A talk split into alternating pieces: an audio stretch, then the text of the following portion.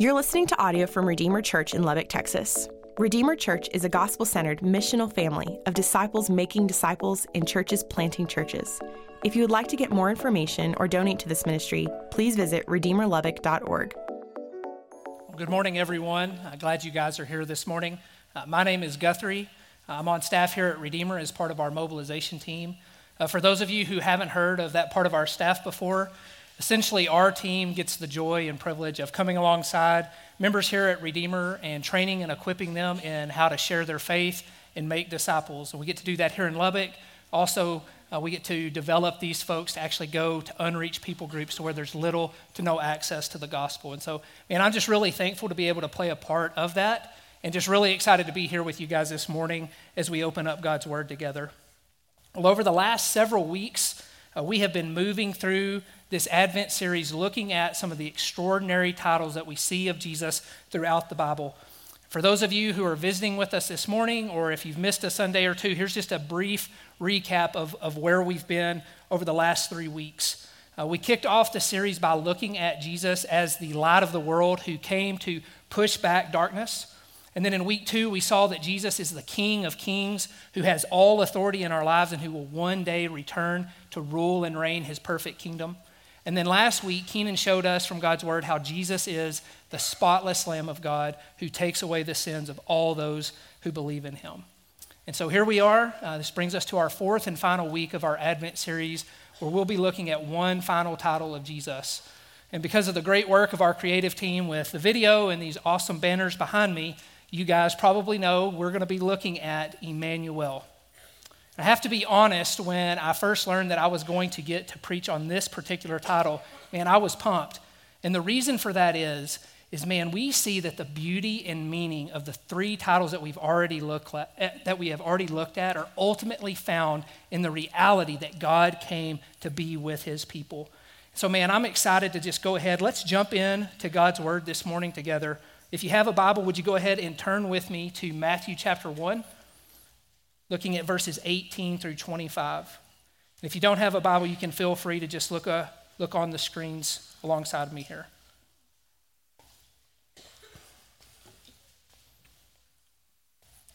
Matthew 1 18 through 25.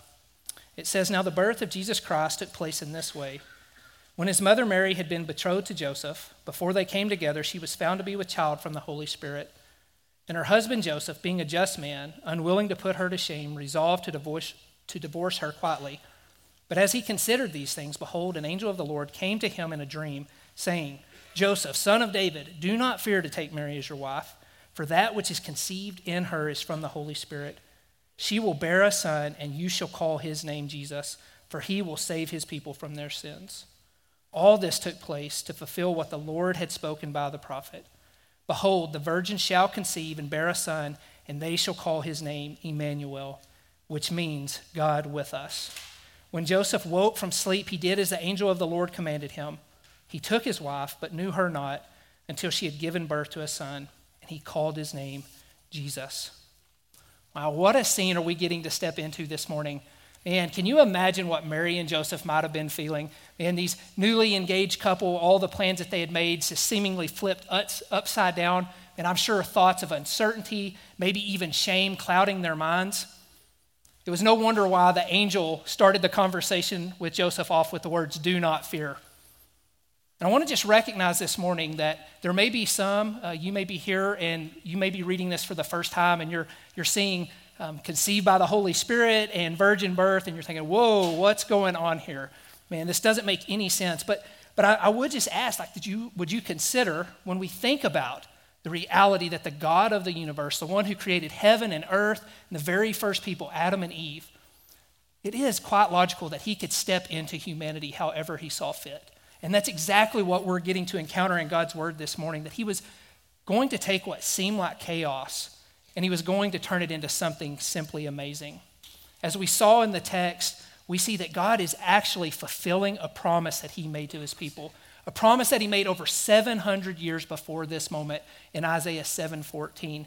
And this is unfolding literally right before Mary and Joseph's eyes. I want us just to look again at this, at this promise that is fulfilled as it's quoted directly in verse 23, if you'll look with me there. In verse 23, it says, Behold, the virgin shall conceive and bear a son, and they shall call his name Emmanuel, which means God with us. Now, before we go any further this morning, man, I, I realize that there are probably a lot of things that are pulling at our thoughts and our attention this morning. Maybe it's a cram packed Christmas calendar schedule. It could be the Star Wars movie uh, that you have or have not seen that came out this weekend.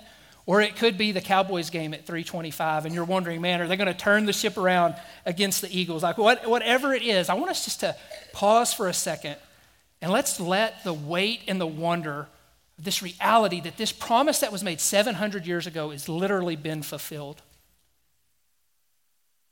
See, we don't worship a God who keeps his distance.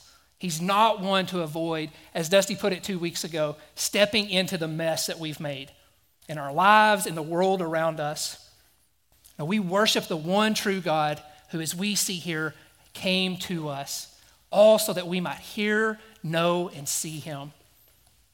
In a world full of other religions that require man to helplessly and hopelessly strive to make their way to God, this is where the gospel is beautifully unique, even scandalous in the sense that God came down to us. And what's really stunning as we look back into the Old Testament we see that it has always been God's plan to be with his people. I can look back in Genesis and see how God walked with Adam and Eve in the garden before sin, and how he was in the tabernacle with the Israelites as they wandered aimlessly through the wilderness, or how he dwelt in the temple that Solomon had built.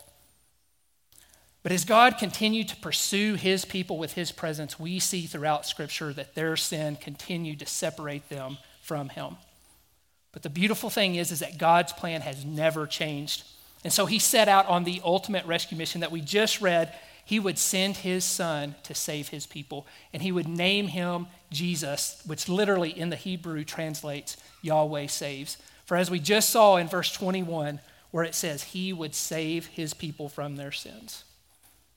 Man, what a beautiful gift that we have this morning, an invaluable gift for all of us here who have put our faith in Christ.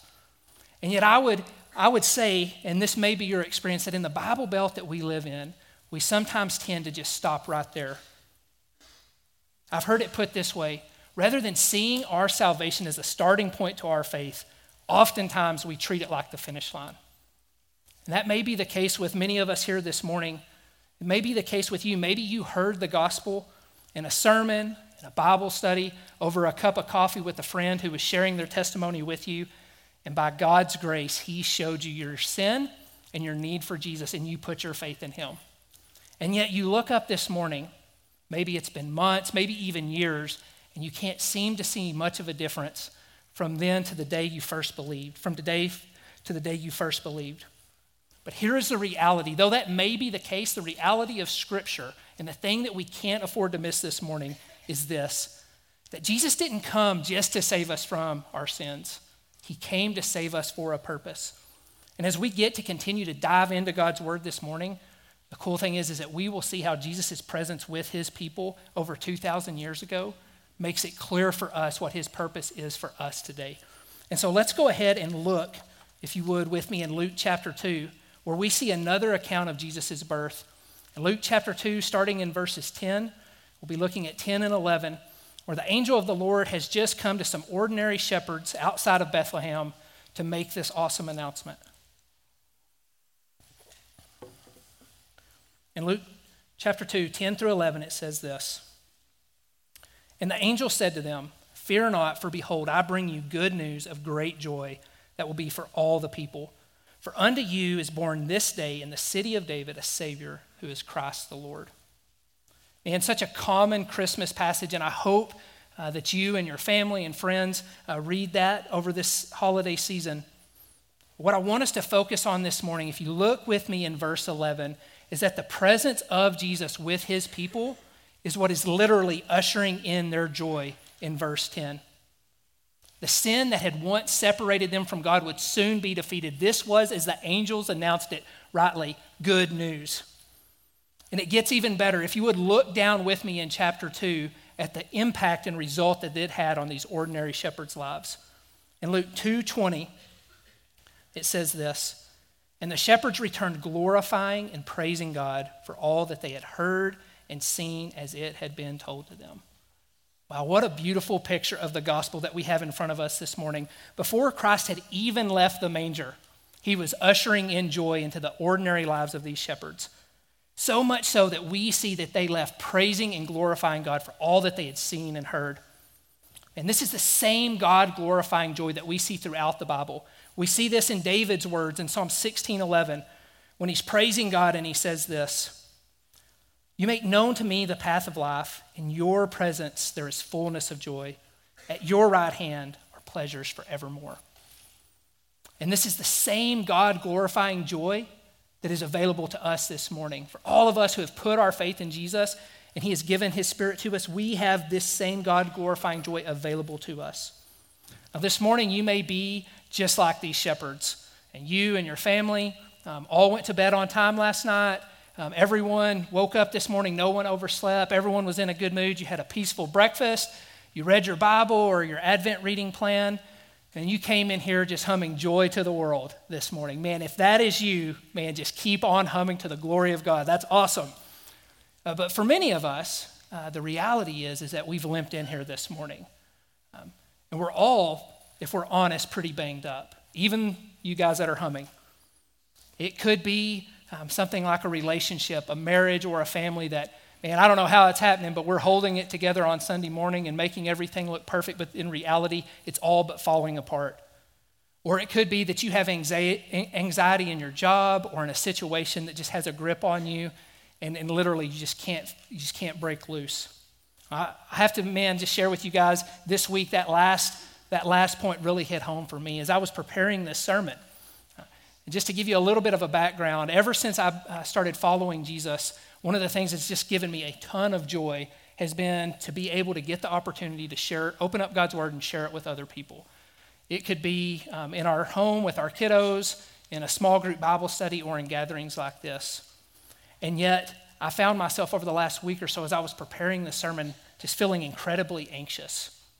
I don't know if it was maybe just frustration with my lack of progress, which was the case at points, or if it was fear of failure, whatever it may be, the worst part of all of it was is that that anxiousness was literally robbing me of the joy of doing something that I love to do. I can't help but think that that may be the case with some of us here this morning. Maybe you're walking through an anxious season, or maybe it's been a painful season uh, that you're in right now. Maybe you have lost someone this year that you desperately loved, or, or maybe um, the Christmas season isn't really one that feels very joyful because you're spending most of it alone and you feel isolated. Or maybe someone's hurt you that you've really trusted. It could be a lot of things. It could be that you came here this morning and you're just carrying um, a heavy burden of guilt and shame because of a sin struggle that for some reason you just can't seem to beat. Regardless of what it is, man, it just doesn't it seem so easy just to fix our eyes on our circumstances and completely miss the joy that Jesus saved us for. In all of these things, our hearts are echoing the words that King David spoke when he said in Psalms 51:12 this: "Restore to me the joy of your salvation and uphold me with a willing spirit." Well, we know from experience that we can't, in and of our own strength, solve all of our problems or beat all of our struggles. We've tried and we've failed. The beauty of this Advent season brothers and sisters, is that we don't have to. Our Emmanuel, we know Jesus came and he conquered the only real threat to your joy and to my joy, and that's sin. And the one thing, the only thing that could separate us from the joy of his presence, as Paul put it so clearly in Colossians 2, has been set aside and it's been nailed to the cross. And not only has he made a way for you and I to experience joy, but he's actually given us his spirit in us so that we can embrace it. Just as David asked in Psalms 51:12 to be upheld with a willing spirit, let's consider this that Christ's spirit in us is holding us up right now, and it's literally empowering us to remember what he's done for us on the cross. He's given us eyes to see through our circumstances and past our circumstances to the hope that's to come.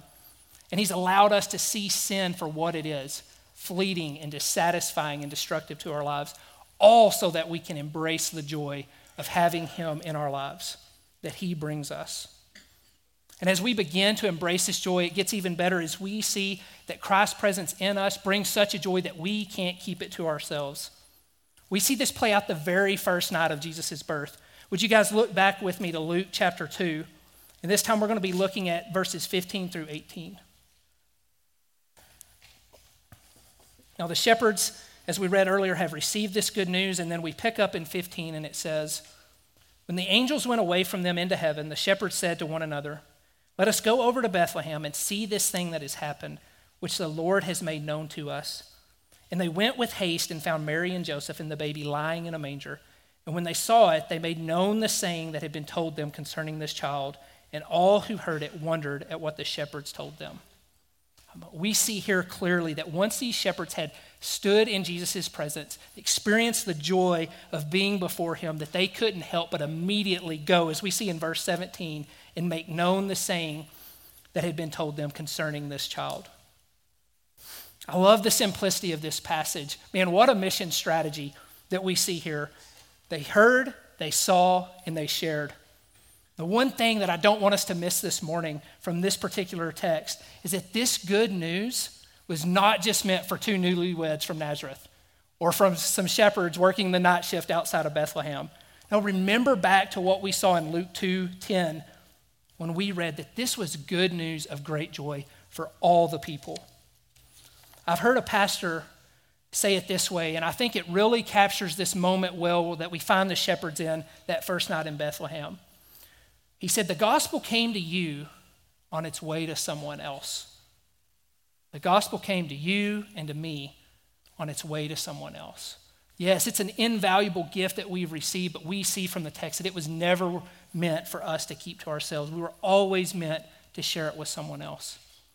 And we see this throughout the scripture. We see the same heart behind the Apostle John's words in 1 John 1 when he is describing his experience with Jesus. In 1 John 1, verses 1 through 4, this is what he writes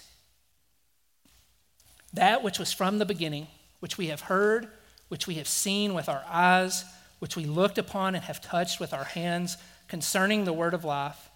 The life was made manifest, and we have seen it and testified to it, and proclaimed to you the eternal life which was with the Father and was made manifest to us. That which we have seen and heard, we proclaim to you, so that you too may have fellowship with us.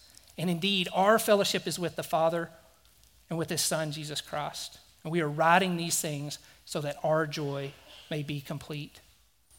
And as we see from this passage, once a person has experienced the joy of Jesus' presence in their life, there's only one proper response to share it and the cool thing about this is, is that this is not an obligation. We see um, in both the shepherds and with the Apostle John here that this is not an obligation. The shepherds returned home praising and glorifying God. And then look at verse 4 from what we just read. It says that the Apostle John is writing these things so that his joy might be complete. And so, if this is the reality that we see throughout Scripture, that we're not only meant to receive the joy of Jesus' presence in our own life, but we're to share that good news with other people. And then when we actually share the good news, it increases our joy, it even completes our joy, and it gives God the glory. Then the question that we need to ask ourselves is what's stopping us? Now, at this point, you may be thinking, oh man, this mission guy's up here three days before Christmas. What's he about to say? He's going to try to send me to an unreached people group and I've got Christmas plans. Does he not know everything I got going on? I get it.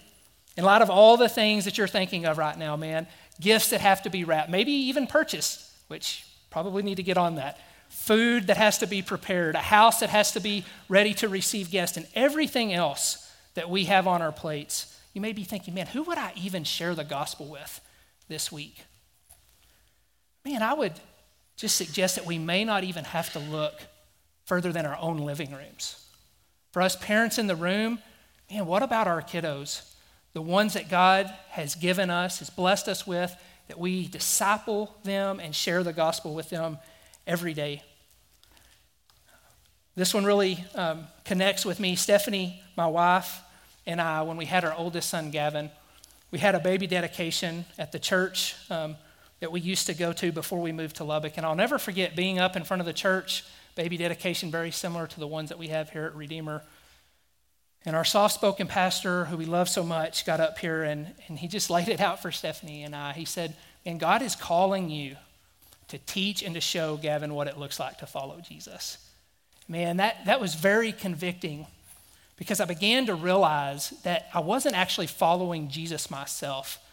But man, I'm so thankful for that moment because God was literally using it to stir my affections for Him. Now, you may not be a parent in the room this morning, but that may be the case for some of you who are here. Maybe you have been sitting in a seat in gatherings like this for quite some time. And what Jesus is simply calling you today is to step into a relationship with Him. And how awesome would that be? And We'd love um, to talk with you about that. Find someone with a wooden name tag. We'd love to have that conversation with you this morning about what it might look like to follow Jesus with your life. Or it may not be kiddos. It could be that we share the gospel with the folks just sitting across the table from us over the next several days. And people are probably coming to your mind right now. Maybe it's extended family, maybe it's a cousin, uncle, aunt, niece, nephew, grandparent. Or maybe it's not family. Maybe you're a college student and, and you're thinking of your roommate, your sorority sister, your fraternity brother, your neighbor. Folks that you love so much that when you consider how far they are from God, you literally can't help but almost get choked up. The crazy thing is that we all probably experience is when it comes to sharing the hope that we have with those closest to us, rather than opening our mouths and speaking uh, the gospel, we tend to just look for excuses. Despite our joy of Jesus in our own lives and our knowledge that one day he will return to judge the world and all those who haven't put their faith in him, we still, for some reason, tend to neglect the very people that He's placed in our lives to reach. And as I'm just up here, I can think of a lot of reasons why that may be the case. My life and maybe in your life. And it could just be the busyness that we have in front of us, a packed schedule, or it could be something like the fear of an awkward conversation. Maybe we don't want to be offensive. Or maybe we've tried before and, and we've been, been rejected by someone we love when we've shared the, the hope of Jesus with them. But regardless of the obstacles, brothers and sisters, regardless of the obstacles, this Christmas season is the best time to start. I want us just to consider for a second the culture and the context that God has positioned us in. While many around us may not put their faith in Jesus, most people recognize that this season has something to do with Him. And so we have a natural bridge to conversations that we don't have the rest of the year. And we don't have to be Bible scholars or missions pastors or church staff to do this. It literally, for you this morning, could be something just as simple as picking up an Advent reading plan and reading through the next four days with your kiddos, pointing them to the hope of Jesus and to the real reason for this season. Or maybe you're in your home and on Christmas Day you open up God's Word and you turn to Luke 2 and you read the story of Jesus' birth with all of your family. Or it could be that you're across the dinner table with friends and family and you share your story with them of how Jesus has radically changed your life. And just imagine with me for a moment what God might do if over the next four days we pursue the joy of leveraging little moments and spiritual, uh, little moments and casual conversations for the sake of making the gospel known to those that we love. How awesome could that be? in their hearts and their minds and our children, our families, our friends. I know that as we wrap up this Advent series, man, we're going to be stepping into a lot of realities of life, probably before we even get out the door. And so I want us to reflect before we leave on what we've seen over these last four weeks, and, and especially what we've looked at this morning. That as we step into these realities, we're not going to be stepping into them alone. That we worship a God who keeps his promises always be with us. And so we can rest and rely on him. And so I want us to look at two more. As you look with me in Matthew 28, verse 20.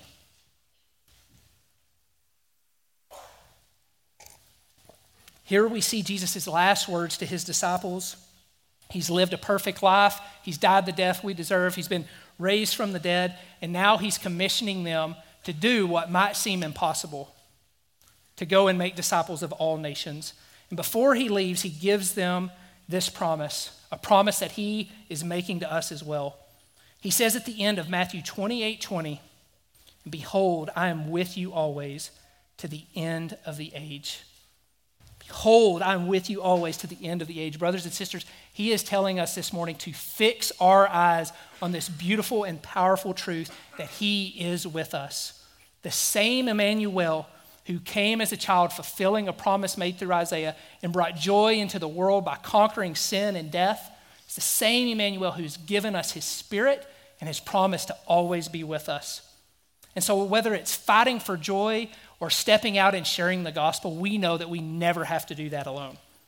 But it gets even better as we look at what's to come. We have one more promise that he's made us, and we can see that in Revelations 21 3, where the Apostle John writes this. In Revelations 21 3, he says, And I heard a loud voice from the throne saying, Behold, the dwelling place of God is with man. He will dwell with them, and they will be his people and God Himself will be with them as their God. Brothers and sisters, one day we will see Him face to face. And we will experience the perfect joy of standing in His presence. And, th- and so this morning we can celebrate and rejoice and know that He has and always will be our Emmanuel. Let's stand and I'll pray for us this morning.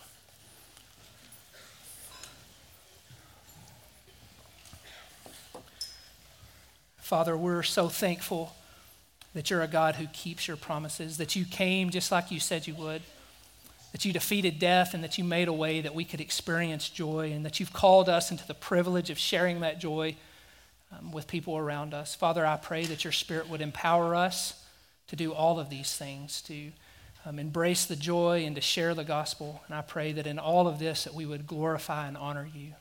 Pray this in Jesus' name. Amen.